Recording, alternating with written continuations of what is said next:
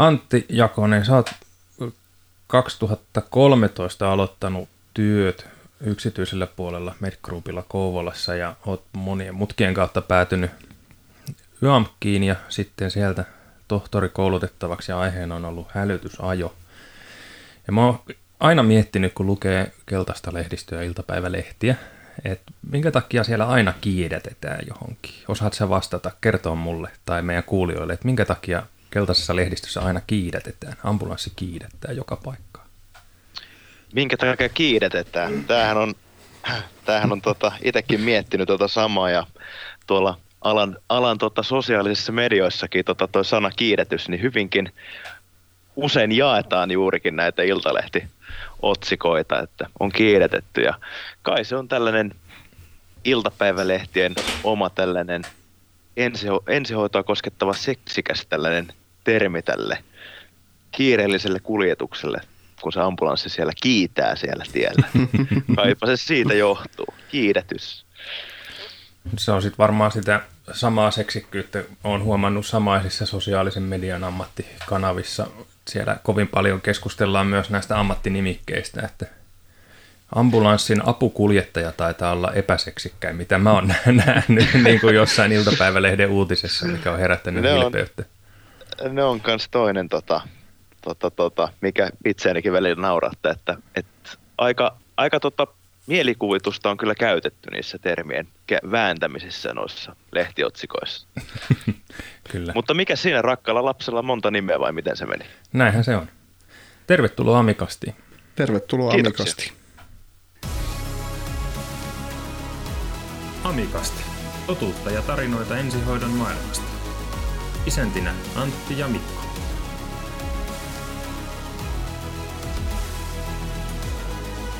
Tervetuloa mukaan. No niin, jälleen tervetuloa jälleen meidän rakkaat monilukuiset kuuntelijat Amikastin paria. Nyt ollaan palattu vappuhöpsöttelyjen jälkeen normaaliin linjaan ja ollaan saatu taas vieras, vaikka olihan meillä, meillä oli viime jaksossa kunniavieras Julli, mutta nyt ollaan saatu täältä ensihoidon maailmasta uusi vieras. Mitä olet Antti mieltä päivän vieraasta? No hirmu kiva saada joku juttukaveri muu kuin sinä ensinnäkin. Ja sitten toiseksi saadaan vähän muutakin näkemystä kuin Etelä-Karjalaa, että tuolta naapurimaakunnasta lainattu vieras on tänään. Ja kaiken lisäksi on vielä hieno nimi miehelle. Kyllä. Ja sitten toisaalta niin eilen kun keskusteltiin tuossa ja kävi ilmi, että se on ollut pitkään nyt etäviikolla Antti niin oli ihan hyvä, että pystyttiin tapaamaan, että ne jutut alkoi olla jo aika villejä. Joo, se näyttö päätetty on välillä vähän raskasta. Mutta tervetuloa tosiaan Antti Jakonen meidän vieraaksi hälytysajoista tänään meillä aiheena. Ja jos mä oon oikein ymmärtänyt, niin suht lähellä sydäntä tämä aihe sulla on. Joo, kiitoksia, että sain tulla vieraaksi ensinnäkin teidän podcastiin ja tosiaan kuunnellut teidän, teidän noita jaksoja sieltä Amikastin sivulta. Ja joo, hälytysajo vähän niin kuin muotoutunut tässä niin kuin sellaiseksi lempilapseksi. Muun muassa tuon hanketyöskentelyn ja sitten tällaisen väitöskirjatyön merkeissä. Niin sä oot ö, valmistunut Kyamkista aikoinaan 2015, eikö näin ollut? Niin, Kymen, Kymenlaakson ammattikorkeakoulusta niin, silloin. Joo, en, joo, ensihoitaja AMKoksi kyllä joo. 2015. Joo. Ja sitä ennen ilmeisesti lähihoitaja pohja, kun olet aloittanut jo pari vuotta aikaisemmin sitten. Meillähän oli sellainen tota, tutkintorakenteellinen pilotti ilmeisesti, että mm. mä oon ihan lukiopohjalta. En tiennyt, että mihin kouluun hakisin, hain kaikkialle. Ja, ja, ja 2011, kun tuli valintalaput, että kun hain erilaisiin kouluihin, niin tuli kaksi hyväksyntäkirjettä. Tuli kotiin. Toinen oli fysiikan laitokselle Itä-Suomen yliopistoon opiskelemaan fysiikkaa ja toinen oli ensihoito Kymenlaakson ammattikorkeakoulun Kotkaan. No niin. Mu- muutto Itä-Suomeen ei juurikaan kiinnostanut, niin lähdettiin sitten kokeilemaan sitä ensihoitoa, että miltähän se maistuisi. Sillä tiellä ollaan edelleenkin. Oletko koskaan jälkikäteen miettinyt, että miltä se maailma näyttäisi, jos olisikin valinnut toisia ja muuttanut sinne Itä-Suomeen? Olen olen miettinyt ja tota, olen jokaisen mietintäkerran jälkeen tullut siihen tulokseen, että tämä oli oikea vaihtoehto. No sit, sit voi sanoa, että on mennyt hyvin. Kyllä. No mutta puhuit jo projektityöstä, mainitsitkin, että olet sitä tehnyt nyt nykyisessä XAMKissa, eli Kaakkois-Suomen ammattikorkeakoulussa, jossa siis itsekin edelleen olen kirjoilla ja opiskelen. Varmaan jos Hilla kuuntelee, niin repii hiuksia päästään, että miksei se Peltola opiskele enemmän. Anteeksi. Mutta voidaanko sanoa, että Antti opiskelee paremmin, jos ei enemmän, niin paremmin. Niin, niin laatuhan se on tärkeää eikä määrä. Niin tota, projektityötä siellä olet tehnyt. Kerroko vähän siitä, minkä tyyppinen projekti on kyseessä? Joo, eli tota, hommahan meni niin, että tosiaan kun 2015 valmistuin sieltä Kymenlaakson ammattikorkeakoulusta silloisesta, niin, niin siinä tuli sitten työskentelytyö se kolmisen vuotta ensihoidossa täysaikaisesti ja tota, erilaisia täydennyskoulutuksia kävin siinä aikana. Kävin sitten jo heti valmistumisen jälkeen niin tekemässä noita tuntiopetuksia myöskin tuolla sitten nykyisen XAMKin, XAMKin ensihoidon puolella ja edelleenkin niitä siellä käyn pitämässä tarpeen mukaan. Ja, tota, tota, sitten kolmen vuoden työskentelyn jälkeen niin alkoi tuntumaan, että voisi jotain vielä jonkun ehkä jopa tutkinnonkin suorittaa tässä. Ja ensihoidon kehittäminen johtaminen YMK-koulutusohjelma täällä XAMKissa pyöri, niin hain siihen ja pääsin sisään ja vähän sellaisella ehkä ensin tunnustelevalla meiningillä, että mitähän tämä mahtaisi olla ja sitten se alkoikin siitä tuntumaan aika mukavalta ja alkoi rullaamaan, rullaamaan hyvin ja tota, sitten kävikin niin, että se, onko se puolitoista vai pari vuotta siihen tuota, budjetoitu sitä aikaa. Milloin toisilla enemmän, tuli... toisilla vähemmän. no, tota, luota prosessiin, minäkin, minäkin luotan. niin, tota, tota, ajan, ajan kanssa hyvä tulee, mutta tota, kävin sen kuitenkin sitten kahdeksaan kuukauteen siinä sen YMK, nopeutin nopeutin niitä opintoja ja samalla sitten tarjoutuu paikka, projektitutkijan paikka tällaiseen Trafin, silloisen Trafin rahoittamaan kohti turvallisempaa hälytysajoa hankkeeseen. Ja siinä sitten viimeistelin sitä hanketta, sain vähän tutkimusosaamista siinä ja sitten koostin loppuraportin siitä hankkeesta ja tota, samaan aikaan sitten tosiaan opparin väänsin siinä YMK-opparin valmiiksi ja tein näitä projektitöitä ja sitten vielä ensihoidossakin tuli työskennelty. Siinä oli aika kiireinen, oli tuo kevät tuolla 2019 ja tuota, tuota, alkoi sitten se projektitutkijan hommakin siinä maistumaan. Totta kai uusi homma, niin siinä hetken meni, että pääsi homman, hommas, hommasta näin sai niinku kiinni. Mutta tota, alkoi maistumaan ja sitten haettiin ns. jatko hankkeelle rahoitus Traficomilta ja saatiin se sitten ja nykyään sitten työskentelen siinä sitten projektipäällikkönä, eli kohti turvallisempaa hälytysajoa kaksi, tällainen ensihoito yksikön turvallisuuskriittinen miehistöyhteistyöhankkeessa. Pitäisi tänä vuonna saada päätöksen se hanke. Varmaan palata tuohon projektiin vielä vähän tarkemmin ja mitä kaikkea se on tuonut tullessaan ja mitä se turvallisempi hälytysajo tarkoittaa, mutta jos pitäisi nyt nimetä yksi semmoinen hälytysajoa kuvaava anekdootti tai joku muu, niin mikähän se voisi olla, jos jokainen heittäisi yhden tästä nyt kärkeen, niin millä motolla lähtisit hälytysajoa kuvaamaan? Tai kun lähdet sitä suorittamaan, niin mikä on se juttu, mikä sulla on mielessä? Mikä mulla on mielessä vai mikä mulla tulee sellainen päällimmäinen ajatus tästä nykyisestä mallista tai näiden jopa iltalehtiotsikoistakin kumpuavasta niin keskustelusta, niin tuota, tuota, sanoisin, että sanoisin, että tällainen systemaattisuus ja sellainen systemaattinen turvallisuuden niin kuin, systemaattinen turvallisuuden kaitsiminen puuttuu meiltä. Ja tässä niin kuin sellaisena ihan tosielämän esimerkkinä eräs, eräs vanhempi kollega erässä työpaikassa niin kertoi sellaista juttua, että hän oli suorittanut henkilöautomallisella hälytysajoneuvolla hälytysajoa paikasta A paikkaan B ja kertaakaan ei mennyt vauhti alle 180 kilometrin tunnissa, niin tota, pyörittelin päätä ja ei, ei, siihen voinut, ei siihen voinut vastata mitään. se meni aivan hiljaiseksi. Se on se klassinen tällä periaate. Pohjalla olla, niin. Tällä pohjalla ollaan. Niin se on se klassinen vanha sairaankuljetuksen periaate, että se mikä niinku hoidos hävitään, niin vauhdis voitetaan, että vauhti korjaa virheet. No mites Mikolle tulee, jos sanotaan sana hälytysajo, niin mitä tulee ekana mieleen? No kyllähän se on niinku se, että lähdetään siihen hälytysajoon, niin siinä tietysti tietyt kriteerit täytyy täyttyä, mutta se ehkä vuosien varrella on tullut vähän just se periaate niin kuin siihen, että siitä täytyy tietty kynnys selkeästi ylittää ennen kuin sitä hälytysajoa lähdetään suorittamaan. Ja ehkä nykyään jo enemmän niin kuin se turvallisuus edelle sitä asiaa suoritetaan, mutta jos se tavallaan sillä vauhdillahan se pyritään saamaan se potilas sinne oikeaan hoitopaikkaan oikeaan aikaan. Et ehkä se on vähän se, että vauhti korjaa virheet edelleenkin. Mm. Mä oon tuolla ö, omassa ammattikorkeakoulutyöpaikassa niin koittanut puhua noille opiskelijoille siitä, että miten, miten se tiimityö alkaa jo siitä, kun se keikka tulee.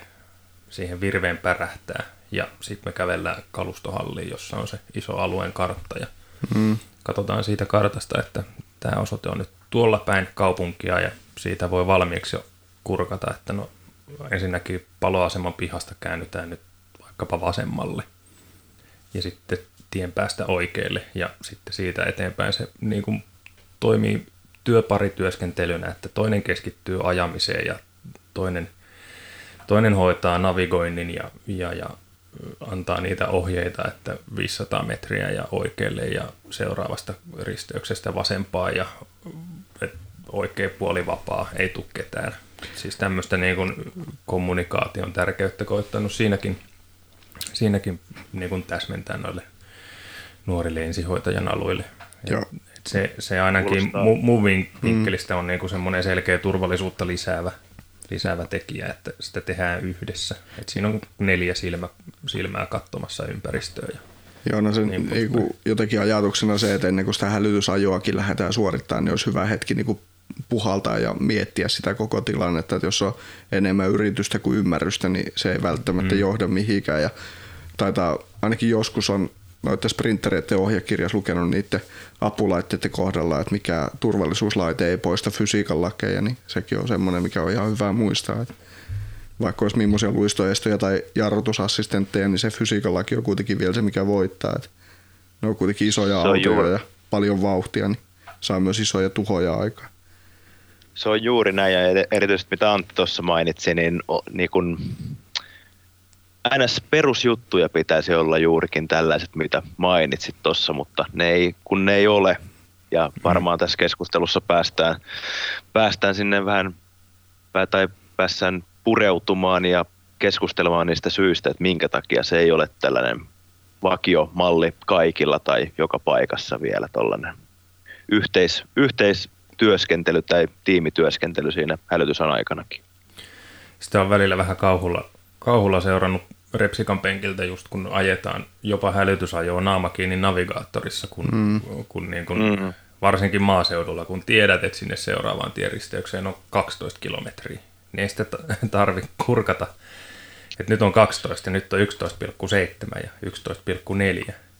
Et kyllä mä Joo, sanon ja- sitten, että kun on kilometrin jäljellä, että keskityt nyt vaan siihen ajamiseen, että et, et niinku jyrää hirvien yli tai mitä, mitä siellä nyt muuta liikkuu tiellä. Että. Ja ehkä jotenkin vähän tuntuu sekin, että, että nyt kun alkaa olla niin hyviä noi navigointilaitteet, mitä ensihoidossakin on käytössä, että siitä niin kuin hyvin reaaliaikaisesti pystyy seuraamaan, mutta kun oli sitä tavallaan paperikarttaa aikaa vielä, että se repsikka oli oikeasti se kartturi siinä vieressä, koska sitä paperikarttaa ei pystynyt ajaa hirveän hyvin lukemaan, niin, niin, niin se on ehkä vähän, ainakin osittain tuntuu, että on vähentänyt sen kartturin merkitystä siinä vieressä, että kun on isot näytöt, mistä pystyy katsoa, että milloin käännytään, niin Joo, mäkin olen, kun urani aloitin, niin oli paperikartat. Ja onhan ne vieläkin ainakin tuolta meiltä Kymsoten autosta kyllä löytyy ne sieltä, mutta, mutta kyllähän nämä navigaattoreihin luotetaan, luotetaan niin kuin enemmän ja pääsääntöisesti niiden mukaan mennään. Ja se ehkä on vähän, vähän vähentänyt sitä Repsikan, Repsikan niin kuin työpanosta, sanotaanko näin, niin siinä hälytysajan aikana, että, että ne on hyvin usein käännettynä, mitä näkee, niin ne navigaattorit sinne kuljettajan puoleen ja kysymys kuuluu, että tarviiko sen kuljettajan katsoa sitä navigaattoria ollenkaan, kun sulla on työpari siinä just vieressä, mikä voi sen hoitaa. Kyllä. Näinhän se on. No, miksi hälytysajoa ajetaan? Pitäisikö se selvittää vielä kaikille? Niin. Onko siihen jotkut kriteerit, milloin sitä ajetaan? Miksi niitä ihmisiä kiidetetään? niin. Antilla on ehkä niin. tarkin tieto nykyisestä lainsäädännöstä. No nykyinen, nykyinen lainsäädäntöhän, ää, tieliikennelaki on niinku yksi, yksi tota, merkittävimmistä näistä lain, lain asettamista edellytyksistä sille hälytysajon suorittamiselle ja tieliikennelaki itse uudistui viime vuoden kesäkuussa ja sinne tuli tiettyjä muutoksia. Ehkä se muutos oli enemmänkin sellainen ö, käytäntöä vastaava muutos tehtiin siihen lakiin. Että, että tota, on, on mahdollista nykyisen lain puitteissa niin poiketa, poiketa liikennesäännöistä myös käyttämättä hälyty, hälytinlaitteita sillä hälytysajoneuvolla. Eli sellainen niin kuin muutos siinä, mutta edelleenkin, että on oltava, on oltava tota ääni sekä hälytysvalot päällä, jotta muilla tienkäyttäjillä on sitten velvollisuus väistää sitä kohdattavaa hälytysajoneuvoa. Eli en ole tutustunut niin tarkasti, että onko mitään ennakkotapauksia tämän uuden tieliikennelain jälkeen tullut, että on, on esimerkiksi menty punaisia päin pelkillä valoilla, niin jos on käynyt, käynyt sitten tota kolhu siinä, että miten on käynyt, tai jos mennään ihan lai, ääni sekavalolaitteen, niin miten siinä käy, mutta se on vähän, vähän sellainen tota, tämä laki, lakisysteemi, että vaikka se mahdollistaa, mahdollistaa sen liikennesäännöstä poikkeamisen ilman hälytinlaitteita, niin tota, tarkoitushan lailla ei ollut kuitenkaan, kuitenkaan vähentää niiden hälytinlaitteiden käyttöä, vaan päinvastoin. Ja vastaus alkuperäiseen kysymykseen, että miksi sitä hälytysajoa suoritetaan, mm. niin tuota, siis tarkoitushan silloin on päästä nopeammin sen potilaan luokse tai kuljettaa potilas nopeammin sinne sairaalaan. Ja, ja, ja, ja se, että kannattaako sitä hälytysajoa suorittaa, niin siihenkin varmaan päässään tässä keskustelun aikana pureutumaan ja vähän eri näkökulmia pureskelemaan, että, että, että milloin se on perusteltu ja milloin ei. Eli siis käytännössä, jos on korkeariskinen tehtävä, oli se nyt ensihoitopoliisi, pelastus, mm. raja, ihan mikä viranomainen hyvänsä, niin korkea, korkeariskiseksi luokiteltu tehtävä, niin silloin on, on oikeus, oikeus käyttää niitä hälytyslaitteita ja poiketa niistä tieliikennelain määräämistä, määräämistä esimerkiksi velvollisuudesta pysähtyä punaisiin valoihin. Kyllä, ja, ja eli käytännössä tarkoittaa A- ja B-luokan tehtäviä, mm. kun sellainen pärähtää, niin hälytysajona niin kuin lähtökohtaisesti ne tulisi suorittaa. Niin, tästäkin on varmaan vähän montaa näkövinkkeliä, että onko se sitten aina järkevää suorittaa. Koska Kyllä. korjaa Mikko, jos on väärässä, mutta onko Etelä-Karjalassa edelleen ohje olemassa, että, että jos ollaan hyvin lähellä kohdetta, niin onko peräti määräystyöjohdosta, että ei tarvi niin kuin kilometrin päähän karauttaa 160, kun se aikasäästö on, on niin kuin puhutaan sekunneista. Niin, en tiedä, onko siihen varsinaisesti mitään ohjetta niin kuin on, mutta ainakin semmoinen niin kuin oma näppituntuma on niin kuin siitä, että varsinkin jos ei ole kyse mistään niin kuin ruuhka-ajasta, mm. niin se helposti jopa hidastaa sitä kohteeseen menemistä enemmän kuin se sitten oikeasti hyödyttää. Mutta mitä varsinaista ohjetta siitä ei ole Joo. minun mielestä olemassa. Et enemmän ne ohjeet liittyy just siihen, että et paljon se hälytysajossakin se nopeus saa ylittää sitä varsinaista tien niin kuin sallittua nopeutta. Et, mm. Et ei se, siinäkään ole sit mitään järkeä, että jossain kaupunkialueella 40 alueella oikeasti ajetaan 160, koska niinkin voi käydä. Mutta sitä nopeutta on niin kuin pyritty rajoittamaan. Onko tämä to... sun korvaa Antti hyvä, hyvä idea, että ihan jo vähän suitsitaan sieltä työjohdosta käsin sitä pillikuumetta? on niin kuin osiltaan varmasti, osiltaan varmasti niin kuin hyvä juttu, että tietynlaisia ohjeita, ohjeistuksia tulee ja juurikin, että sieltä saataisiin nämä ääripäät, ääri, äärikuljettajat niin sanotusti, niin tota, joten, jotenkin edes suitsittua, mutta niin kuin, tällainenkin, tällainenkin hälytysajon vaikka kouluttaminen ja tällainen, niin se, se, on niin kuin, se tulisi tehdä aika monella tasolla, siellä työntekijätasolla, sitten ylemmillä tasolla myöskin lähtien sieltä esimiestasolta ja organisaatiotasosta ja jopa ehkä ylempääkin sitten vielä valtakunnan tasolla, niin tietynlaisia niin kuin ohjauksellisia niin kuin toimenpiteet mun mielestä niin kuin, tulisi niin kuin olla. Mitä ne voisi olla, ne toimenpiteet?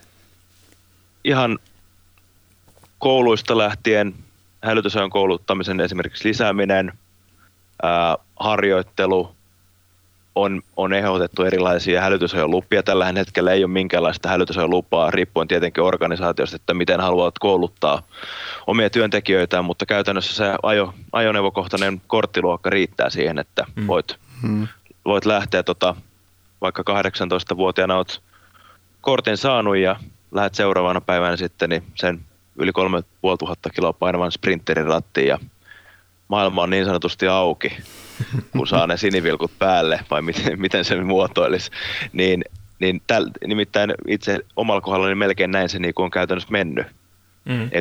Eli hyvin, hyvin niin kuin koulussa oli, olisiko ollut yksi päivä varattu siihen, että käytiin la, lainsäädäntöä läpi, hieman jotain harjoittelua, esimerkkejä, vähän sitä ajatusmaailmaa ja tota, sitten työpaikalla sellainen muutaman tunnin, että ajettiin perehdytysvuorossa ja sittenhän se siitä niin kuin vaan lähti.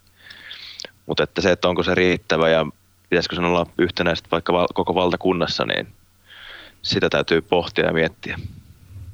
Kuuluu tuohon ihan samaan, samaa tota kategoriaan, että, että koulussa on ollut hälytysajosta puhumassa poliisin edustaja. Niin kertaamassa lainsäädännön, näyttänyt ehkä yhden tai kaksi jotain esimerkkivideota, mitä kaikkea hälytysajon aikana voi tapahtua, ja sitten sen jälkeen on, onkin hypätty ratin, ratin ja penkin väliin. Että ja mä ainakin muistan nähneeni semmoisen, poliisi näytti semmoisen videon, missä oli esimerkki, että älkää ajako näin. Että siinä oli tämmöisiä niinku pimeisiä mutkia, täysiä sisäkurvin kautta ajamista ja kaikkea muuta tämmöistä, että älkää tehkö näin.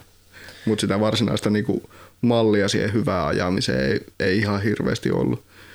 Sitten tuosta tuli tuosta nopeusrajoituksesta mieleen, että saattaa olla, että tämä on nyt ehkä vähän hatarien muistikuvienkin varassa, mutta on nähnyt joskus semmoisen jutun, että olisiko se ollut kanta Hämeessä tai jossakin, että niillä olisi tämmöinen GPS-pohjainen niin kuin autossa semmoinen varotin, ja että niihin on niin kuin tavallaan asetettu näitä tienopeuksia, mitä ne valvoo, ja sitten se alkaa varoittaa, jos hälytys on jossakin nopeus kasvaa liian kovaksi, että tavallaan sitäkin nopeus, nopeusrajoituksia tavallaan on valvottu sitäkin kautta. Mikä se sitten on se, että kun nopeus nousee liian kovaksi? Niin. Onko se suhteessa tiekohtaiseen nopeuteen vai mikä esimerkiksi? Lähinnä, niin, muistaakseni se oli niin, että se oli tiekohtaisissa nopeuksissa ja se oli tietty prosenttimäärä siitä nopeusrajoituksesta. Jos ylittyy, niin se alkaa se laite niin piippaamaan, että niitä autoja ei varsinaisesti ole rajoitettu, että siitä ei yhtäkkiä häviä vaikka tehot, kun ajat 130. Mä oon joskus nyt taas, tämäkin on semmoinen Stetsonin vakio, mutta joku, joku joskus puhui, kuuluisa joku, että niin kuin taajama-alueella 20 ylitys sallitusta nopea, maksiminopeudesta ehdoton maksimi, maantiellä 40. Niin. Ja onhan se, jos me mietitään jotain kantakaupunkia Helsingissä, missä on vaikkapa 40 alue, mm. ja sieltä hurautat 60 tai lujempaa, niin eihän siinä ole mitään aikaa reagoida, jos sieltä tulee, tulee fillari eteen tai, tai jotain tämmöistä. Ja puhumattakaan niinku siitä, että kun oot siinä niinku ratti ja penkin välissä ja turvavöissä ja hyvällä penkillä, niin siinä on vielä ihan mukavaa, mutta oppa siinä takapenkillä sitten, kun se on semmoinen kaasupohja, jarrupohja tyyppinen mm, ratkaisu, niin siellä ei ole ihan hirveä kiva olla. Ja se on näissä taajamissakin tuossa, oliko 2019, 19 pelastuspiston seminaarissa oli ja keskustelin siellä, siellä muiden niin kuin asiantuntijoiden kanssa, ketkä on tästä hommasta kiinnostuneita. Ja siellä niin kuin se, että esimerkiksi miksi taajamissa 40 on niin kuin sellainen, ydintaimissa 40 on se maksiminopeus niin kuin tiestössä, niin siis se on osoitettu, että se kuolleisuus niin kuin kohdattaessa jalankulkija ajoneuvolla, niin tota, kuolleisuus nousee niin kuin merkittävästi, sen, kun ylitetään se 40 kilometriä mm. tunnissa. Mm. Niin se, se on pidettävä mielessä myös tollanenkin, kun sieltä ajamassa, jos lähtee oikeasti ylittämään reilusti niitä nopeuksia, sallittuja nopeuksia. No tuohon, mitä Mikko muisteli Hämeestä, tämä, tämä tota, mm, nopeuden niin kuin kontrollointi ainakin muistuttamalla, niin mulla on semmoinen mielikuva, että Kanadassa on ainakin käytössä järjestelmä ensihoidossa, mikä, mikä jossain määrin tekee tota samaa. Ja se on, oliko se nyt, hetkinen, onko ne osavaltioita siellä, taitaa olla, niin kuin osavaltiokohtaisia tämmöisiä, että koko järjestelmän kattava oli se palveluntuottaja nyt sitten hyvän tekeväisyysjärjestö tai kunnallinen toimija tai, tai liiketoimintaa tekevä yhtiö, mutta, mutta että niissä olisi, on, on niin kuin käytössä samantyyppistä ratkaisua, että se pyrkii ohjaamaan sitä hälytysajon, hälytysajon tota, suorittajan nopeutta paremmin vastaamaan sitä, sitä tota, vallitsevaa maksiminopeutta, ettei tulisi niitä holtittomia ylityksiä. Kyllä on, näitähän on niin kuin erilaisia mu, muunlaisiakin erilaisia teknisiä ratkaisuja näihin hälytysajoon niin kuin liittyen. Esimerkiksi halijärjestelmät on aika monessa paikassa käytössä, eli tämä liikennevalojen ohjausjärjestelmä. Mm. Erilaiset ää, G-voima G-voimamittareita, eli jos ajetaan mutkaan liian kovaa tai tulee liian voimakkaita jarrutuksia ja kiihityksiä, niin se auto varoittaa niistä. Mm.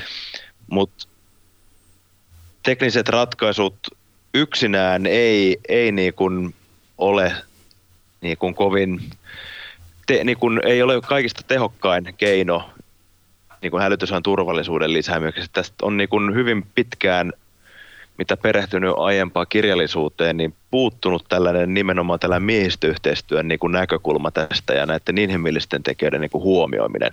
Mm. Eli mikä esimerkiksi ilma, ilmailussa on niin ollut jo vuosikymmeniä.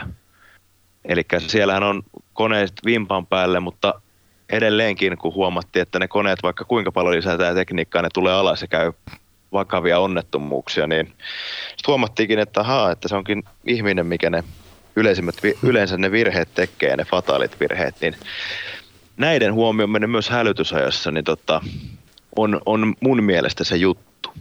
Kyllä. Tästä itse asiassa puhuttiin tuossa yksi päivä töissä noiden muidenkin kokeneempien ensihoitajien kanssa, että kun autot kun kehittyy koko ajan ja ne tulee painavemmiksi ja ne on paljon teknisempiä ja muuta, niin ne rupeaa tuntua, että ne on muuttunut aika semmoisiksi niin tunnottomiksi. Että tavallaan se vauhti ei enää tunnu niissä autoissa juuri miltä. Että sitä yhtäkkiä huomaakin nousevansa niin kuin moottoritien rampista ja vauhtia vielä se 120, eikä se tunnu oikeasti yhtään miltä. Että siinä on niin kuin se vauhtisokeus, mutta se, ne autotkin on jotenkin tunnottomia, että ne alkaa olla niin helppoja jo ajaa. Et ehkä sekin on semmoinen että kun on ajanut niillä vanhemmilla ja luvalla sanoen aika huonoillakin autoilla, missä se niin kuin 80 vauhtikin rupesi tuntuu jo aika pelottavalta, niin nyt kun ne autot on jo niin hyviä, niin sitten ne vauhditkin tuntuu kasvavan aika merkittävästi. Joo, ja tosiaan uudet autot tuossa, niin uusi, uusi Mersun Sprinteri, niin siis et kun hyppäät rattiin, jos et tiedä, että missä autossa istut, niin voisit luulla, että olet henkilöautossa. Kiihtyvyydet, käsiteltävyydet on melkein niin kuin samaa luokkaa. Kyllä. Paitsi, että painoa saattaa olla niin kuin tuplat enemmän. Niin, nimenomaan. Ja sitten ne tosiaan ne on niin, kuin niin jotenkin semmoisia niin helppoja ja tunnottomia ajaa, että niissä ne vauhdit on oikeasti aika kovia. Että se on muutama kerran itsekin on, on niin kuin havahtunut siihen, että oikeasti ajaa aika kovaa. Joo, hyvä esimerkki omasta elämästä on, kun mä nyt hankin tuossa tuommoisen 2006 vuoden sprinterin, mistä on tarkoitus rakentaa tuommoinen ruosteläjä ja rakentaa semmoinen retkeilyauto. Ja kun on tottunut siihen, just siihen melkein pakasta vedettyyn uuden korimallin sprinteriin, niin hyppäskin tuon rattiin ja lähti hurauttaa kutostielle ja kelasi sen 110 mittariin, niin kylläpä tuntui huteralta ja hetkuvalta se auto, kun se alusta onkin jo 15 vuotta vanha ja, ja, ja se vauhti, vauhti alkoi jo vähän pelottaa, että en, en kyllä missään nimessä semmoisella ajaisi yli satasta, vaikka pakettiautolla saiskin. Mm. Toki pakettiautolla ei saa ajaa niin lujaa, mutta kuitenkin.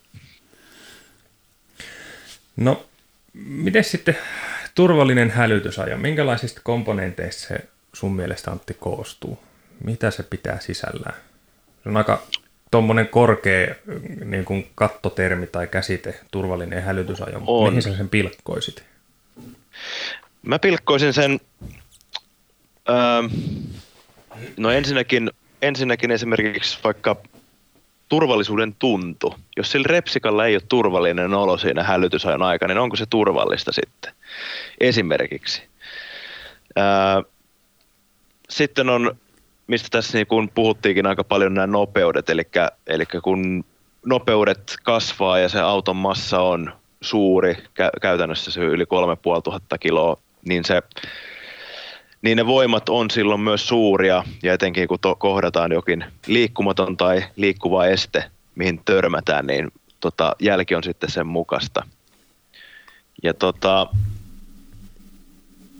on nyt tällä kun mietin aika, on erittäin moninainen kysymys, mutta koitetaan jotain järsiä täältä, järsiä täältä niin kuin sivulta ja pohjista, että saadaan jotain.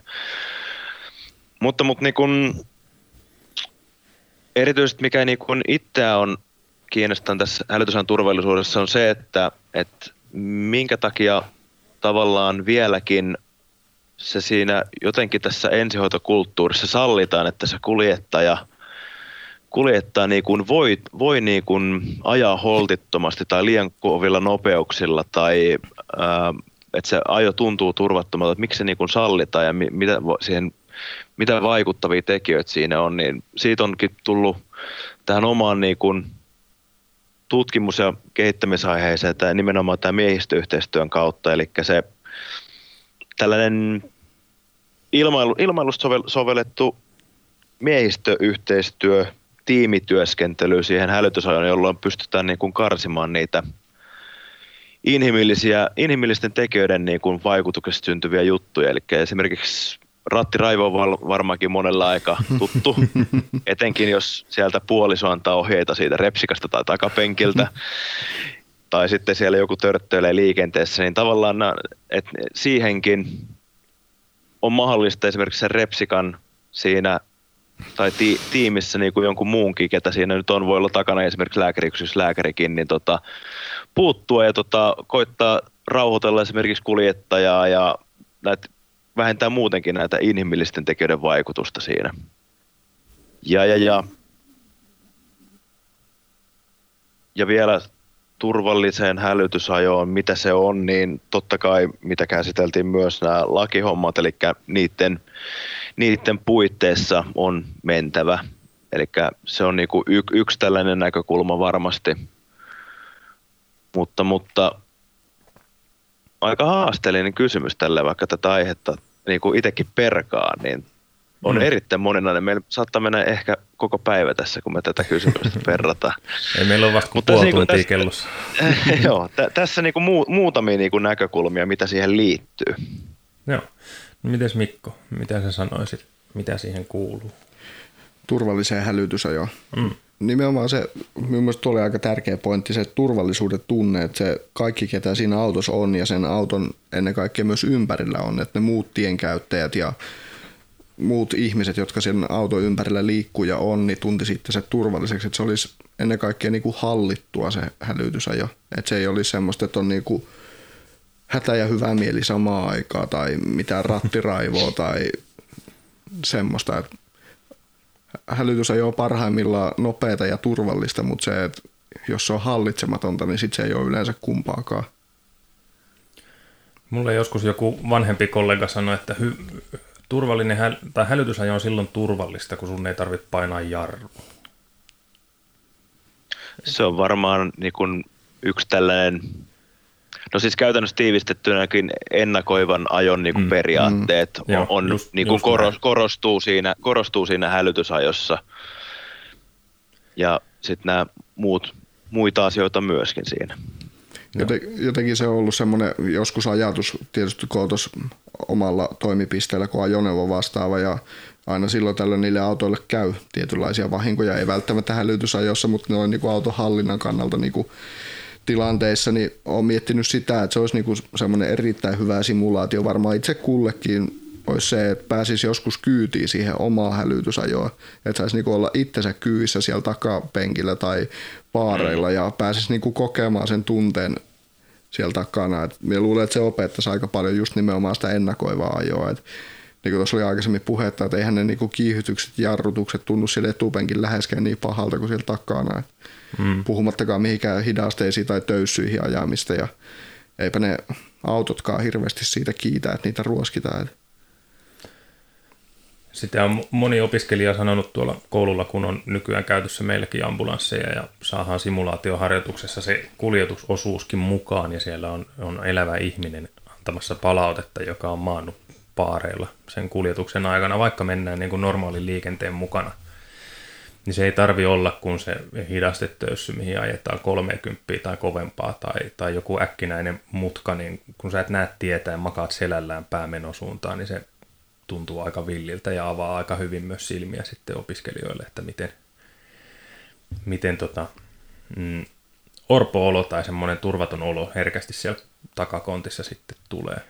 Ja sitten vielä se, että jos olet niinku oikeasti kipeänä siellä paareilla ja sillä mm. hälytysajolla pahimmillaan pahennat sen potilaan vointia, niin siinä kohtaa se hälytys ei ole varmaan ole kauhean hyödyllistä. Muistan yhdenkin, yhdenkin potilaan, joka oli rankalaudalla ja lapaluu murtunut ja sitten kollega hurautti 50 hidastetöyssy. se hu, huuto, huuto siellä kontissa oli semmoinen, että melkein itseäkin kävi itkettää, kun sen pystyi niin aistimaan sen kivun ja tuskan. Mm. Ja yksi, yksi niin kuin tähän liittyen, niin mikä hyvin, hyvin usein unohtuu tai menee sekaisin niin kuin kollegoilla, on siis varausaste ja hälytysajo. Ne Kyllä. menee se hyvin usein sekaisin, erityisesti juurikin se siinä kuljetusvaiheessa, eli ää, vaikka tuollainen lapaluun murtuma, että on, on kivulia se näin, niin se, että laitetaan vaikka se B, pertta varausaste sinne, ei välttämättä tarkoita sitä, että se kuljetus täytyy hälytysajana suorittaa. Ja tämä on niin kuin hyvin, hyvin usein itsekin tuolla työssä huomannut, että sanotaan, että, sanonut, että sovitaan, että mennään pertta varausasteena, mutta ihan normaali ajona, ei hälytylaitteita päälle, niin ne silti tuppaa jossain kohtaa menemään ne päälle, koska se on pertta niin. varaus. Niin tämä on, tää on, tää on, syvällä, tää on syvällä siellä jossain niin kuin kulttuurissa ajatusmaailmassa tämä A ja B ajetaan hälytysajona niin kuin aina. Tällainen, mm. mm. tällainen niin kuin mietintä siellä on. Joo, ihan samaan olen, olen törmännyt itsekin ja siis on varmaan viisi vuotta ollut itsellä jo tapana se, että, että Pertta ei tarkoita pillikyytiä, vaan Pertta tarkoittaa sitä, että meitä ei voida hälyttää johonkin toiseen tehtävään sen kuljetuksen aikana, että ajetaan hiljasta Berttaa, jos potilaan tila sen vaatii, että se halutaan seurata sitä, mutta me ei välttämättä hyödytä siitä minuutin tai kahden aikavoitosta, mitä hälytysajolla sitten saavutettaisiin.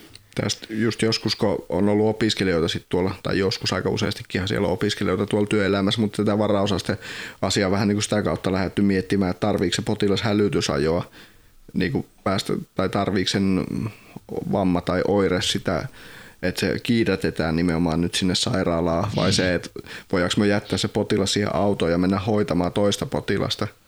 Tavallaan, että jos kuljetetaan pertä varauksella, niin toinen voi poistua autosta, mutta toinen pitää olla sen potilaan kanssa, mutta ei tarvitse välttämättä sitä hälytysajoa. Mm. Siitähän se varausaste vähän. Juuri näin. Sitten tuossa äh, muistaakseni taisi olla Jenkki tällainen tutkimus, en muista miltä vuodelta, mutta siinä oli aika suuri otanta, eli otettu kaikki siinä, siinä, oli eri, siinä oli tosi iso otanta ää, tehtävistä, mitkä oli tehtävä paikalle mennessä ajettu normeilla tai hälytysajona ja sitten kuljetukset niin kuin hälytysajona ja ei hälytysajona. Tietenkin siellä on erilaiset järjestelmät, ettei voi suoraan, suoraan verrata esimerkiksi Suomen, Suomen ensihoitojärjestelmän, mutta siinä oli merkittävin, merkittävin niin kuin liikennevahingon riski tuli siinä, kun potilaskuljetuksen aikana laitettiin hälytysajot, niin kuin, tai potilaskuljetus suoritettiin hälytysajona versus ei-hälytysajona. Mm. Siinä taisi olla jopa, jopa niin kuin 15 parinkymmenen prosentin niin kuin riskin kasvu siinä. No se on kyllä jo aika merkittävä. Mm. Kyllä. No niistä riskeistä puheen ollen, niin mitä kaikki riskejä hälytysajossa on, jos mietitään nyt vaikka ulkoisia tekijöitä? Mitä kaikki siihen, no kaikki vaikuttaa kaikkeen, myös se perhonen jossain Bahamalla räppittää siipiä, mutta vähän, niin kuin, vähän konkreettisemmin. No, se, no, se, se, on se yksi teoria, joo, mutta tota, tota, tota, siis käytännössä ulkoisia tekijöitä, niin sää, säätilanne, keli, millainen se on se, millainen on, sen, on se alusta, millä ajetaan, onko se jäässä vai kuiva, mutta sitten taas toisaalta – onko se sitten suoraan, jos se on ulkoinen tekijä, mutta se on tiedostettu ulkoinen tekijä, niin silloin se on siellä ratia penkin välissä niin sanotusti, tai sen ohjaamossa siellä mm. kiinni, että se täytyy se toiminta suhteuttaa sitten sen vallitsevaan niin kuin säätilaa. Ja sitten varmasti niin kuin muut tienkäyttäjät on yksi, yksi sellainen niin kuin ulkoinen tekijä, että niitä reaktioita ne voi olla tosi odottamattomia, mutta sitten kun taas siellä ohjaamossa se tiedetään, mm-hmm. tai tulisi tiedostaa, että ne voi olla odottamattomia ne reaktiot, niin silloin niihin pystytään myös niin kuin varautumaan. Ja tämä on, niin kuin, että on niin kuin aika käsi kädessä menee ulkoiset, ulkoiset tekijät ja sitten nämä tällaiset niin kuin miehistön, miehistön niin kuin eri niin kuin ominaisuuksista tai miehistöstä johtuvat tekijät myöskin. Mutta tässä niin kuin pari, pari tällaista niin kuin esimerkkiä. Niin kyllä se niin kuin hälytysajossa niin, niin tulee vastaan niin, kuin, niin yllättäviä reaktioita muilta tiekäyttäjiltä välillä, että, että jopa niin kuin sitä hämmästyy joka kerta uudelleen ja uudelleen, että miten noin voi edes niinku reagoida. Ja kyllähän mm. niitä tulee välillä ihan normia jossakin, saattaa joku ihminen säikähtää ambulanssia peruutuspeilissä. Mutta se niinku tässä uran varrella, niin mikä on ollut ehdottomasti positiivinen kehitys, niin hälytyslaitteet on kehittynyt ihan hirveästi. Et nykyään nuo, kun nuo vilkut ja sireenit on, alkaa olla niin tehokkaita, että ne havaitaan hyvin jo tämmöisessä kirkkaassa päivänvalossakin. Et jostain vanhoista stropovilkuista, niin ei välttämättä pystynyt sanomaan, että onko sillä hälytysvalot päällä vai ei. Ja sirenitkään ei välttämättä ollut kovin hyviä, mutta nykyään noi on tosi tehokkaita ja hyvin havaittavia jo mikä sitten toisaalta voi lisätä myöskin haittaa, että sitten kun on semmoinen sopiva räntäkeli, niin ne myöskin heijastaa hyvin omiin silmiin. Et nekin mm. on vähän semmoinen niin kuin... Kaksiteräinen miekka. Kyllä. Erikoisin hälytysajoon neuvon kohtaamisreaktio, mitä muistan tästä äkkiseltä lonkalta, oli joskus aikoinaan vanhassa kunnon Mivi 491, eli miehikkäällä Virolahden autossa. Vietiin sitä kuuluisaa kiidetyskyytiä Kotka keskussairaalaan ja silloin oli vielä paljon itä, itänaapurista Vaalimalta tuli yli turistia Suomeen ja siinä yksi, yksi sitten veti semmoisella suht kalliilla Lexuksen Citymaasturilla veti sinne Pientareen puolelle niin, että hiekka pöllys ja ihmetteli, että mitä ihmettä sieltä pomppii ylös, niin se jyräs mennessään kaikki ne tiene valkoiset tötsät siitä nuri. Ne ponnahti sieltä auton takaa aina pystyy, kun se ajo 80 niiden päälle. Että hyvä, että jos on airbagin sensori, se olisi varmaan pakahtanut naamalle. Mutta Joo, väisti, om, väisti kyllä. omalla kohdallani, että mm, tie, tie 15, niin tota, ruu, ruuhka-aikaan, kolmen neljän aikaa tal, talvikelillä, niin tota, hä, hälytysajossa kaikki laitteet päälle ja tota, tosiaan, koska keli oli mitä oli, niin varautui siihen, että kaikkia voi siellä edessä käydä ja tapahtua muiden tienkäyttöjen osalta, niin eräs, eräs sitten autoilija siinä eessä, niin se 80-100 metriä näki, että huomasi meidät, niin jarrut täysin sillä peilikirkkaalla, peiliässä olevalla tiellä pohjaan ja se auto meni lähes poikittain siinä meidän eessä, niin siinä tota, hetken niin kun joutui miettimään, että joutuukohan tässä niin kun lähteä evynä kohta vähän katsomaan, että tässä on kohta, kohta tota kovempi mälli tässä, tai tilanne tässä eessä, kun meillä on kyydissä kyllä se keli asettaa aina tietynlaisia kyllä uhkakuvia, mutta sitten talvella on liukasta ja tieto huonossa kunnossa, mutta kesällä on sitten yleensä riemuna nämä tietyöt, kun kaikki kadut kaivetaan auki, että nekin asettaa aina välillä semmoisia jänniä tilanteita, kun ne ei aina välttämättä ole niin hirveän hyvin merkittyjä nuo kaikki tie, tiekohdat, tai sitten siellä saattaa olla niin kuin, että niin niistä ei mahu millään ohittamaan ja saattaa olla pitkiä matkojakin, että niinku vaikka kutostia, kun nyt siihen tehdään sitä kaksoisraidetta, niin siinä saattaa olla muutama kilometrikin, että on vaan toinen kaista käytössä ja siinä ei paljon mahu väistämään. Asettaa aika paljon kesäiseen aikaan rajoituksia.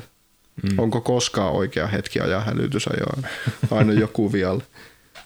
niin, niin. Milloin, milloin tämä on se niin kun, ehkä jopa perimmäinen kysymys, että, että milloin sitä pitäisi suorittaa. Paitsi viime kesän oli täydellinen hetki. Tietysti sattuu lentoonnettomuus tosi Imolan lentokentällä ja siinä jätiin hälytysajo hetken matkaa kiitotietä pitkin, niin siinä ei ollut juuri esteitä. Vähän huonompi oh. kuski mahtuu menemään. Kyllä. Joo. No miten sisäisiä riskejä? Ne tavallaan jo osa ulkoisista riskeistä käännettiinkin jo sinne ohjaamon puolelle, sisäpuolelle. Mutta niiden lisäksi kommunikaatio oli varmaan yksi, tai sen laatu tai täsmällisyys. Joo, ähm, kommunikaatio niin kun, ehkä yksi, yksi niin kun suurin tällainen yksittäinen tekijä, kommunikoinnin laatu ja, laatu, laatu ja sen, tai sen puute, niin tota, ollut, ollut niin kun, ihan taas otetaan ilmailuesimerkki, niin tota, kaikissa yksi niin kuin merkittävin, merkittävin tekijä vakavissa niin kuin ilmailuonnettomuuksissa ja on myös tota, tutkimus tuolta toi Koskenanssi kollega täällä XAMKilla ja tota, sitten toi meidän yliopettaja Hilla Nurkvistikin teki tota, tutkimuksen KV, KV-artikkelin asiasta ja tota, siellä niin kuin paljon, paljon tota, näitä crewly rated, related, eli miehistöstä johtuvia niin kuin riskitekijöitä on. Ja muun muassa tämä kommunikointi yksi siellä ja sitten esimerkiksi tämä tällainen keskittymättömyys ajoon, että se kuskilla on joku muu juttu mielessä siellä. Ää, sitten mikä tästä, mitä mä oon maininnut miehistöyhteistyötä, sitä tiimityöskentelyä siellä, niin jos sitä repsikkaa ei esimerkiksi pätkääkään kiinnosta, että mitä se kuljettaja tekee, se ei ota mitään mm. vastuuta siitä ajamisesta, niin yksi tällainen tai ää, sille on esimerkiksi kuljettajalle sanottu, että hoidassa toi virven hoitamin tolla ryhmällä, niin silloin heti lähtee keskittymättömyys, niin kuin, ei pysty täysillä keskittyä siihen ajoon esimerkiksi. Mm. Siinä, siinä, kuin, siinä niin kuin muutamia esimerkiksi. Sitten oli, mitä mainitsin silloin alkuun, että ei ole, ei ole kuin koulutusta, koulutusta siihen hälytysajon suorittamiseen olemassa ollut ikinä, tai työnantaja sitä tarjoaa, tai koulut ei ole sitä tarjonnut. On niin kuin moni, moni kuin tekijöitä on siellä. No mites vaikkapa, nousiko näissä vastauksissa väsymys tai vertaispaine esimerkiksi yhtään esiin? Koska itse ainakin ajattelisin, että ne voisi olla hyvinkin isoja riskejä. Väsymys sen takia, että havainnointikyky laskee ja vertaispaine sen takia, että sitten taas niin kun mennään pois sieltä alueelta, missä oikeasti hallitaan vielä se ajoneuvo. Niin.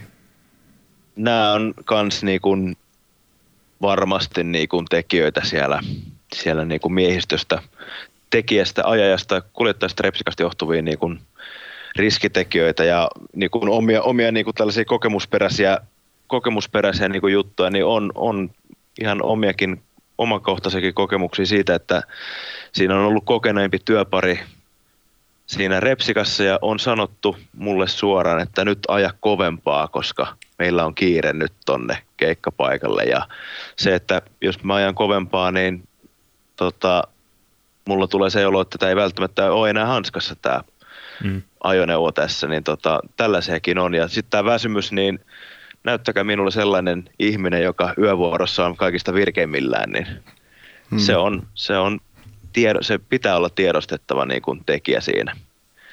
Mutta sitten kuinka moni siinä yön pikkutunteena taas ehkä tällainen kulttuurikysymys täällä ensihoitomaailmassa, että kuinka moni se kuljettaja vuorossa oleva niin pystyy sanomaan siinä aamu yö kolmen keikalla lähdettäisiin, että voisit saa ajaa, koska mulla on nyt niin kova väsymys, että mä en pysty turvallisesti tuota ajoneuvoa kuljettaa. Niinpä. No, no täältä ainakin nousee käsi. Niin. Et kyllä, kyllä mä oon muutaman kerran sanonut, että, että nyt en, en ole parhaimmillani, että sopiiko jos sä ajat. Ja sitten on ollut jotain tämmöisiä, Veijolle taas terveisiä. Sille on tullut lähetettyä monta kertaa terveisiä, kun oltiin niin pitkään työpari, mutta joskus ajettiin esimerkiksi ranka vuoron jälkeen lähdettiin aamuyöstä Helsinkiin siirrolle Lappeenrannasta. Ja takaspäin tullessa niin kuskia vaihdettiin niin kuin 20, 25 minuutin välein. Kyllä itsekin on just tullut tätä kuskivaihtoa näin pitkillä siirroilla suoritettua ja sitten että onhan se ihan kamala tunne, kun olet ihan hirveän väsynyt ja sitten vaan käsi pystyy, että nyt ei vaan pysty, että nyt on mm. pakko vaihtaa kuskia. Et onneksi nykyään ehkä vähän vähemmän tietysti ei teille hirveästi satu noita pitkiä siirtoja niin paljon, mutta kyllähän se on tuo aika pitkä tuo kutostie Lappeenrannan ja Imatran välilläkin syyspimeillä, kun ei tule ketään vastaan, niin mm. kyllä se on väsynyt mm. silloinkin. Ja sitten siitä vertaispaineesta, niin se on kyllä, se on, voisin kuvitella, että se on aika kamalaa niin kuin just siitä esimerkkinä niin kuin nuori ensihoitaja, joka aloittaa työt ja tavallaan vaikka se kaveri siinä vieressä mitään sanoiskaan, mutta ilmeisesti näkee, että nyt ei ihan riitä. Että niin. Sitten niin. siinä äkkiä käy niin, että omat kädet ja vatasen jalat ja jälki on sitten sen mukaista. Että. Kyllä. Ähm, no, miten siihen, mentäisikö jo vaan 50 minuuttia nyt höpötelty, eikä päästy vielä siihen Antin, Antin oma, omaan projektiin. Mm, siitä, siitä jo vähän sivuttiin, mutta kertoisitko vielä lyhyesti, että mistä se oikein lähti se idea ja mitä se nyt pitää sisällään tämä turvallinen hälytysajo 1 ja sitten 2? Joo, äh, siis tässä on niin kuin varmasti niin kuin yksi sellainen myötävaikuttava tekijä, että tällainen hanke on valmisteltu, niin on, että täällä, tässä tosiaan Xamkis Kotkan kampuksella edes mennyt Juhani Seppälä, joka oli ensihoidon lehtorina täällä, niin oli tosi kiinnostunut tästä hälytysajon suorittamista ja niin kuin ensihoiton ajamisesta ylipäätään, ja tänne sitten sai, sai Jude tota, Juude pystytettyä tuollaisen ambulanssisimulaattorin, mikä on ihan niin kuin Euroopankin tasolla ainutlaatuinen, missä voidaan harjoitella hyvinkin niin kuin realistisen kaltaisia tilanteita sillä simulaattorilla. Niin tota, sieltä sieltä niin kuin varmasti osa, osa kummunut ja sitten tosiaan yliopettaja, hyvin tutkimusorientoitunut dosentti-ihminen, niin tota, sieltä sitten sieltä sitten tota, lähdetty perkaamaan ensimmäisessä hankkeessa näitä hälytysajoon liittyviä riskitekijöitä käytännössä ja koulutustarpeita.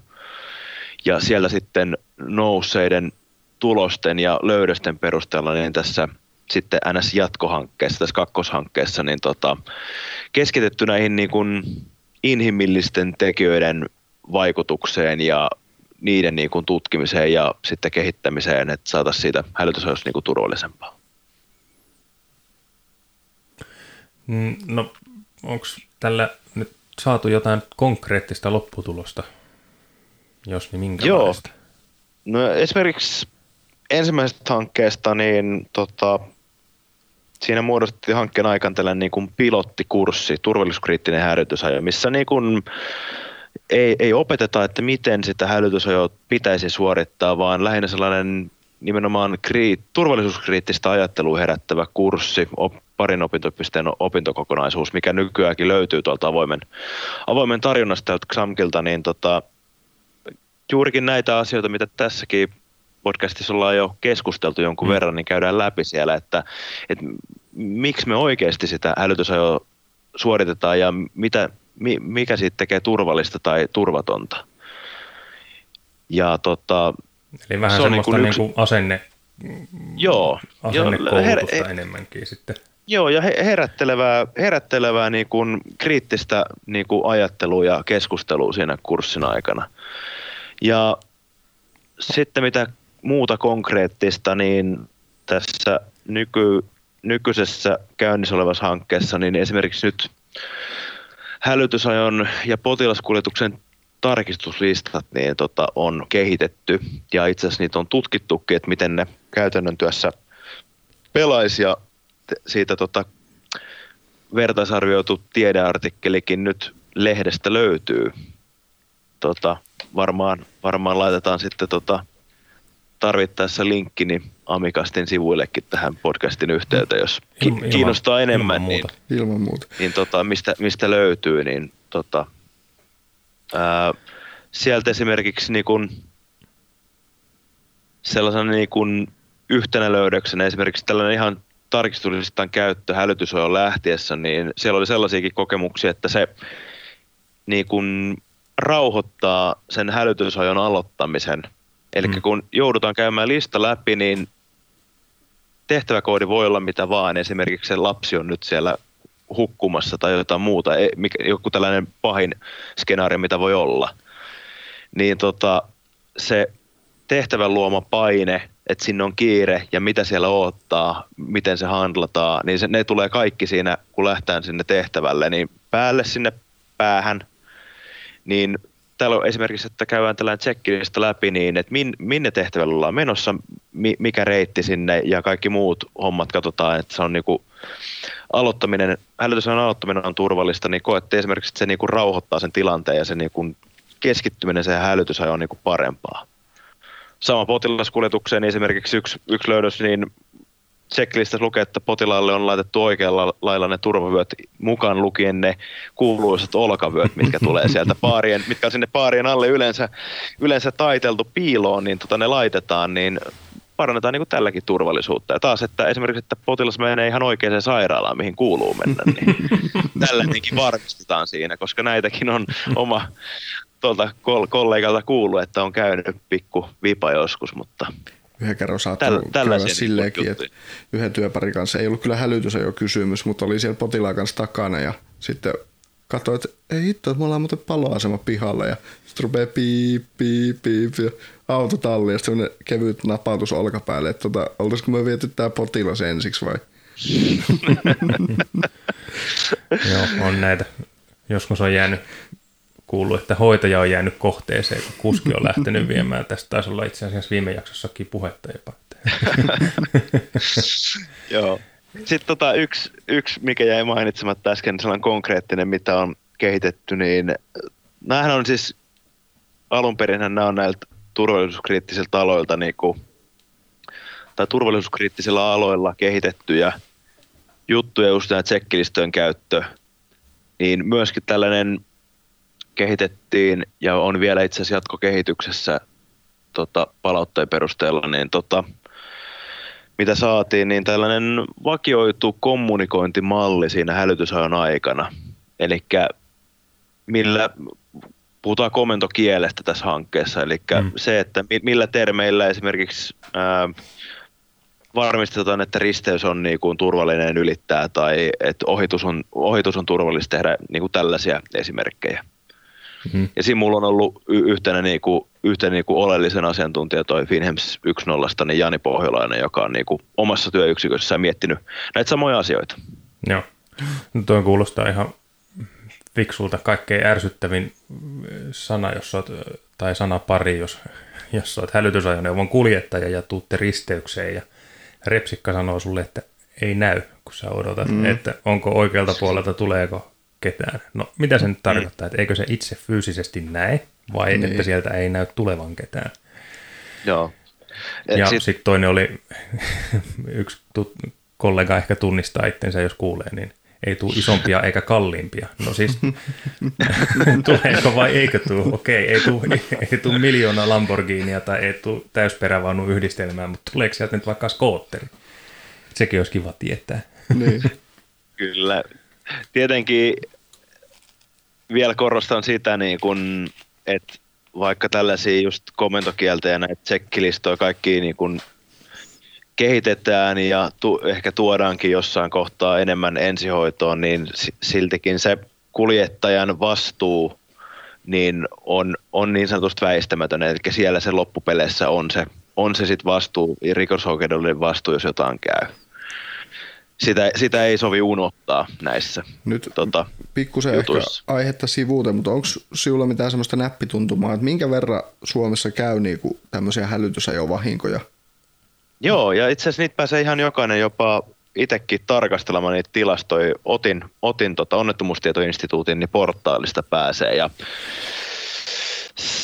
kymmenen vuoden tilastot siellä on näkyvissä muistaakseni ja, ja, ja, ja sellaisia sellaisia onnettomuuksia, missä hälytys, äh, siinä oli, että siellä, siellä on sairas auto, mm. ajoneuvoluokka, minkä pystyy laittamaan, eli aiheut, niin kuin aiheuttajan osapuoli on sairas ajoneuvo, eli käytännössä ensihoitoyksiköiden ambulanssien niin tota, liikennevahingot, mitkä on mennyt liikennevakuutuskeskukseen tiedoksi, niin kymmenen vuoden otannalla niin vuositasolla noin sata. Joo. Ja, ja vuositasolla ää, niissä, missä loukkaantuu tai kuolee ihmisiä, niin missä hälytys, ää, sa, sairasauto on, otin, otin siellä tilastojen mukaan, niin aiheuttaa niin kymmenkunta loukkaantuu tai, tai, tai kuolee. Henkilövahinkoja tulee. Niin, mm. niin. On se kuitenkin Ja- sit, silleen, kun ajattelee, niin aika paljon niitä kuitenkin käy. En tiedä, Se, se on. Ja sitten vielä ne, että missä, missä niin kun ambulanssi on ollut osallisena niin kun vastapuolella, niin ni, ni, ne tulee tuohon päälle sitten vielä. Eli Joo. ei, ei niin sanotusti niin kuin aiheuttajana. Mutta merkittävästi siellä niin kun enem, enemmän ambulanssit on aiheuttajana niissä liikennevahingoissa kuin muuna osallisena. Joo. Eli siis se, selkeästi se hälytysajon tuoma riskin kasvu siinä sitten tavallaan myös näkyy, että Joo. Ja siellä, siellä näkyy itse asiassa vielä tapahtumapaikkakin, että missä ne on, ja risteykset yllättäen, niin tota siellä niin, eri, niin kuin eniten edustettuna tapahtumapaikkana. Ja mm, se on, se on niin kuin kansainväliselläkin tasolla niin kuin tutki, tutkimusten kirjallisuuden perusteella niin tota se paikka, missä niitä käy, niitä mällejä sitten. kun niitä on tutkittu varmaan niitä syitä, niin onko nyt nopeasti heittää joku, onko siellä joku yksittäinen syy, mikä on noussut niin kuin esiin niiden onnettomuuksien aiheuttajana? On niin kuin y, yksi merkittävä on niin kuin se tilannenopeus käytännössä. On niin kuin y, Joo. yksi niin kuin merkittävä. On niitä muitakin, mutta se niin kuin nousee niin kuin, tietty tutkimus, tutkimuksesta vähän riippuen, mutta se niin kuin nousee sinne niin kuin top, top kolmoseen sanotaan näin ainakin. Joo. Eli mm. nyt viimeistään tässä kohtaa kuulijat tietää, että on oikeasti tärkeä aihe ja on, on, on, on tärkeä mm. aihe, mistä keskustellaan. No osaat sen, nyt kun päästiin vielä tilastoihin, niin, niin miten Suomi vertautuu muihin maihin, osaat sä sitä sanoa, niin kuin hälytysajoneuvojen, jos kolariosallisuuksia mietitään? Ollaanko me yhtä hyviä kuin formula- ja rallipoluilla myös hälytysajoratissa verrattuna vaikkapa länsinaapuriin?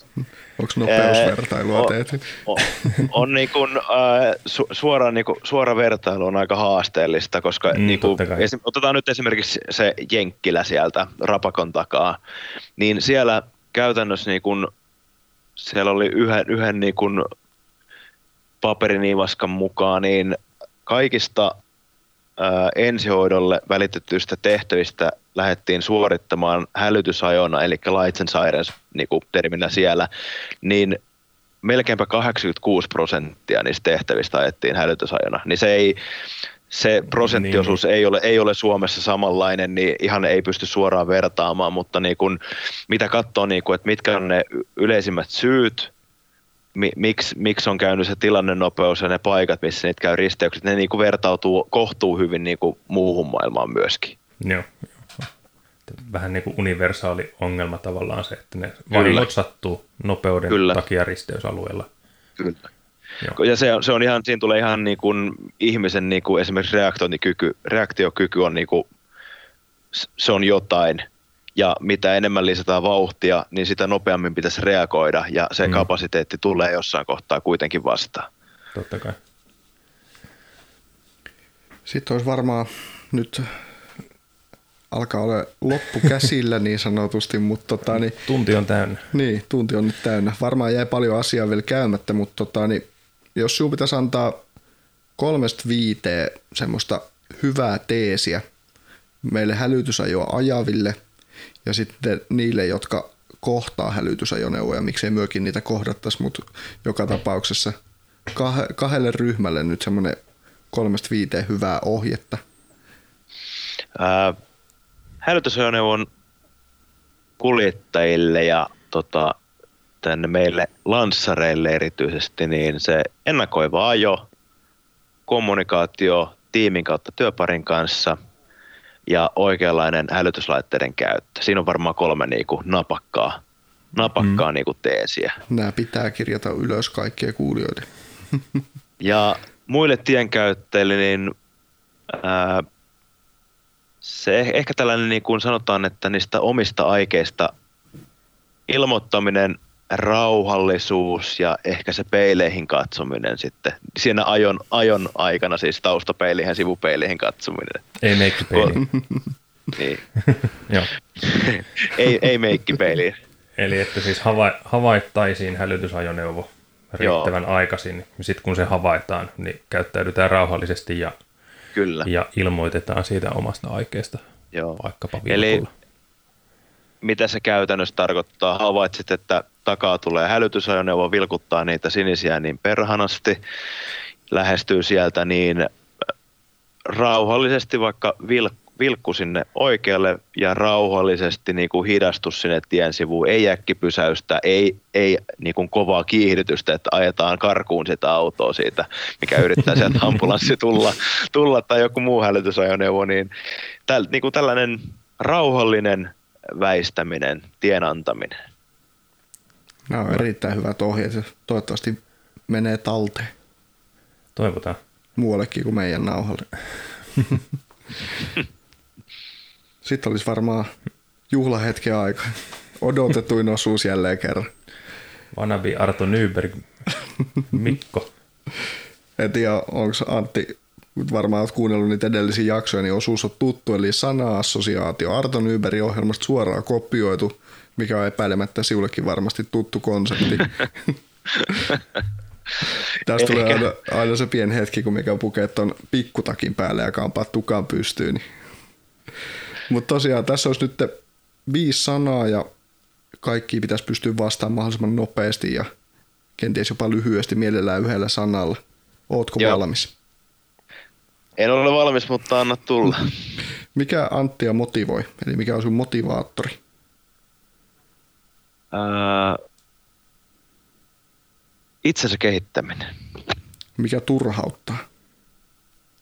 Ää, epäonnistuminen. Miten siihen rentoudut? Musiikki ja liikunta.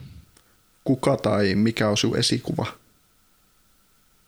Toistatko kysymyksen? Eli kuka tai mikä on sun esikuva? Esikuva. Joskus ala-asteella oli Wayne Gretzky. On kova.